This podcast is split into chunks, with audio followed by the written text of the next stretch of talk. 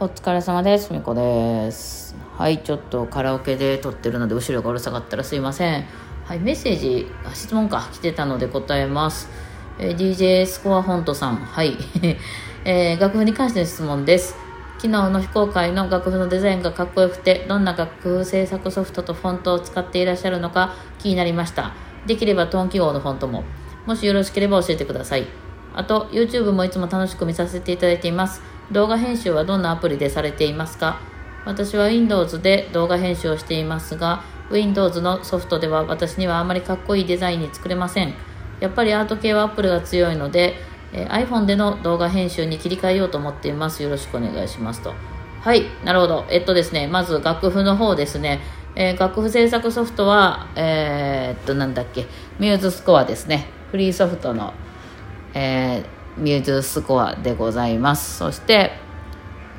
ちょっと待って、今ちょうど開いてんねんけど、これ新しいの、えっとね、ジャズフォントってやつですね。私が普段使うのは、新規。えーミューズスコア4ですかなミュ,、まあ、ミューズスコアからフリーでダウンロードタダでダウンロードできますでカテゴリーをジャズっていうのにしてジャズリードシートっていうテンプレートで作るとこのフォントが勝手になんてやつやったかな？なんかそのそのジャズフォントになるんですよね。うんうん。どれだっけ？えー、ちょっと待ってね。これは何になるんかな？今ちょっとツールで見てみましょうかね。フォーマットスタイル。ミューズジャズっていうフォントかな？だからこのストストーン記号とかはまあでもジャズリードシートっていうテンプレートで書き出すと勝手にそういう風になってくれますね。はい。あとまあその使ってるテキストとかはあの、えっと、赤バラシンデレラっていうフォントを自分でダウンロードして外部からダウンロードして使っています。これもただやったような気がする。うん。です。はい。あと YouTube はえっと私こうパソコン上では、えっと、あこれもアプリなんですけどキャップキャットっていうこれまあスマホでもあると思うんですけどキャップキャットっていうアプリを使ってて iPhone 上では VLLO っていうアプリを使っております、まあ、とりあえず言ったやつ全部下に貼っときますね。はい。でまあそのパソコンでやと画面が大きいのでいろいろこう見やすかったり切ったり貼ったりとかあとその音声が潰れてないかどうかのチェックとかはなんかパソコンの方がしやすくてそっちはパソコン上でやっててでそのでえっ、と何？あの、えー文字入れ？テロップ入れみたいなやつ？まあそんな入れないですけど入れとかは私はスマホの方がなんか慣れてるので VLLO の方でやってますね。そっちの方がなんかイラストとかもいっぱいあったりしてます。はい。そんな感じですかね私は。でやっております。はい。まあね。なんかもう、そうね、あの、慣れてる方ってありますよね。スマホ、ね、まあ、そのキャップキャットっていうのはどうなの ?Windows ではあるんかなちょっとわかんないですけど、ミューズスコアはいけるんちゃうかなと思うんですけど、どうでしょうか。あの、結構、あの、無料で、大概のことできるかな。オーケストラのスコアを作るとか、そんなのじゃなければいけるんじゃないかなと。まあ、最近ね、あの、ちょっと新しく全部アップデートして、かなり大きく変わって、入っててるその音を鳴らす時とかの音とかが良くなったんですよねだいぶ、うん、もうでこれはもはや DTM なんじゃないかというほどのいろんなものが入っていてですね。はいあの私全然使いこなしてないですけどなんかあのカラオケ音源なんかを作ったりする時ももう私は譜面が強いのでなんかあの譜面にもう書いちゃってこの MuseScore に書いちゃってそれを MIDI に変換して、えー、なんだっけあの Logic Pro かに貼り付けたりとかしておりますあの DTM のソフトね。はい。なそんな感じでやっておりますがまあなんか皆さん得意なとことかありますもんね。うん。まあこの譜面とかフォントとかっていうのは私はめっちゃなんかこだわるタイプで多分、まあ、好きなんですよね譜面とか書くのね、えー一番初めにねなんかあれひょっとして私書くの早いんかって気づいたのが小学校の時でですね。小学校の時ってなんかあの宿題があったんですよ。小学校やから多分まあ担任の先生がやってるから音楽の先生とかじゃなかったと思うんですけどなんか宿題でわけわからん宿題が出ててそのここのなんか譜面を写せみたいな 何の何の意味があったのか私はよくわからないですけど教科書のしかもその、まあ、ちょっと簡単その、A、その1ページ分 A41 枚みたいな感じのあの楽譜をその自分でその写してきなさいっていうね五線譜にノートかなに写してきなさいっていう宿題があって今から思ったらあなんてなんか先生も何を出したらいいか分からへんからだから時間潰して出しとったんか分からないんですけど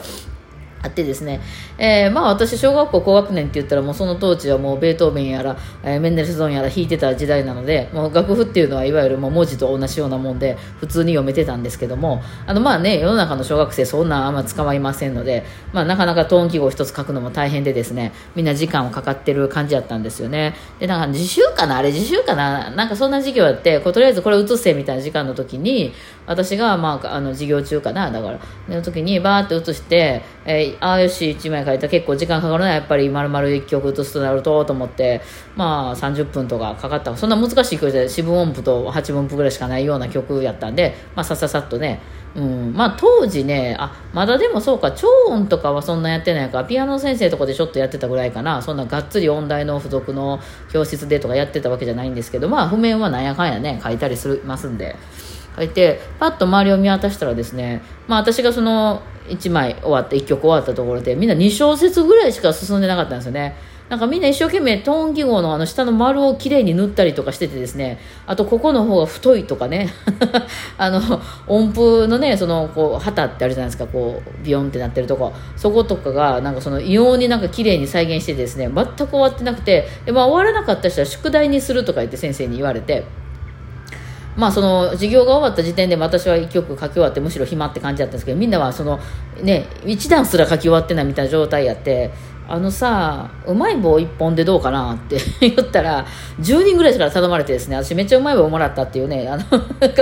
あったんですけどこんなんすぐ書けるやろみたいな感じでね、えー、とりあえずまあ思っといたんですけどその時にね、まあ、その当時からこう商売系ありましたけど。なんかあの私にとってはその譜面書くっていうのは楽しいことなのでむしろお金も払ってでもやりたいぐらいのことなので結構楽しくてですね。あの譜面を書き写すなんていうのはよくやってましたけども。でまあその後やっぱあのほらポップとかあるじゃないですかあのスーパーとかの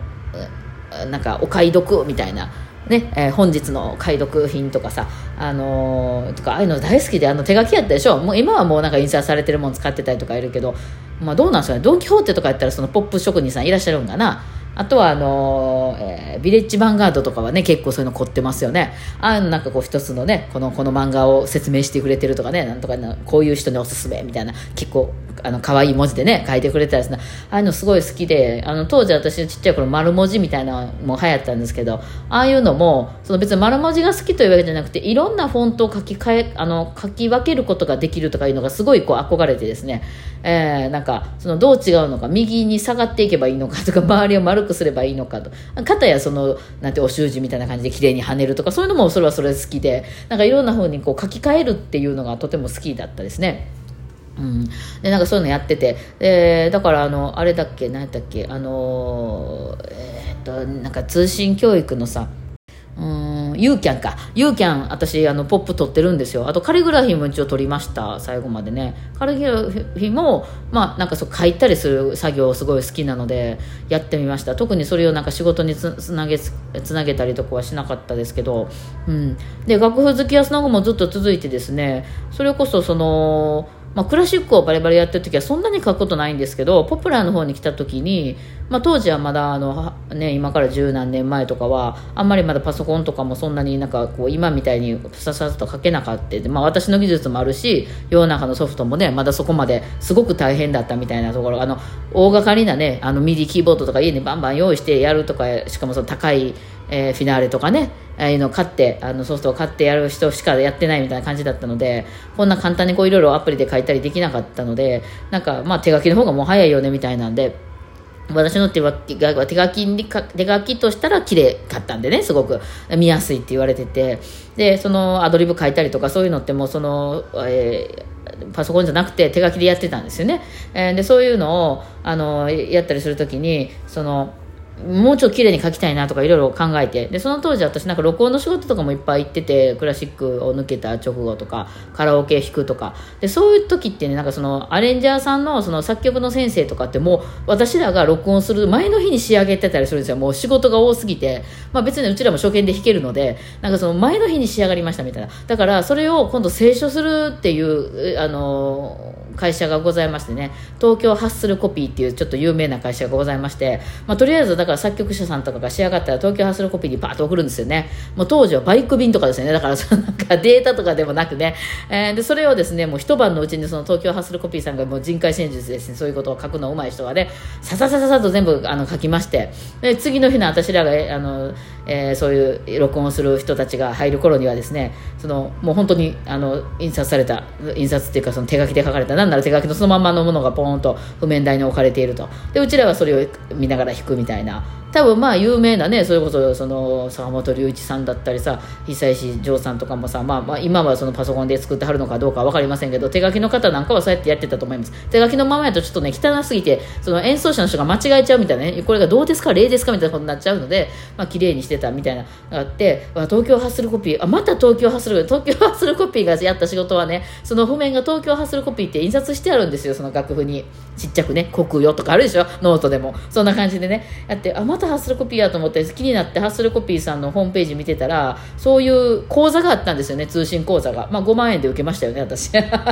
一応最後まで受けてですね。最後のあのピアノの課題だけはしんどかったな。ピアノは和音が多いんですよね。もう書いても書いても進まずで。ねその単音楽器とかバイオリンの楽譜なんてタタタと書いて結構綺麗に書けてくるんですけどね、まあ、そういうのやりましたね。面白かったですねなんかね。まああの楽譜にはもう今となってはねでパソコンでやっちゃいますけどまあそういうフォントとかもねはい、赤バラシンデレラフォントでございます。これもこれは別でダウンロードしましたがね、はい、そういうの好きでございますね、まあ、よかったらぜひ使ってみてください。はい。というわけでじゃあ今日こんな感じでお疲れ様でした。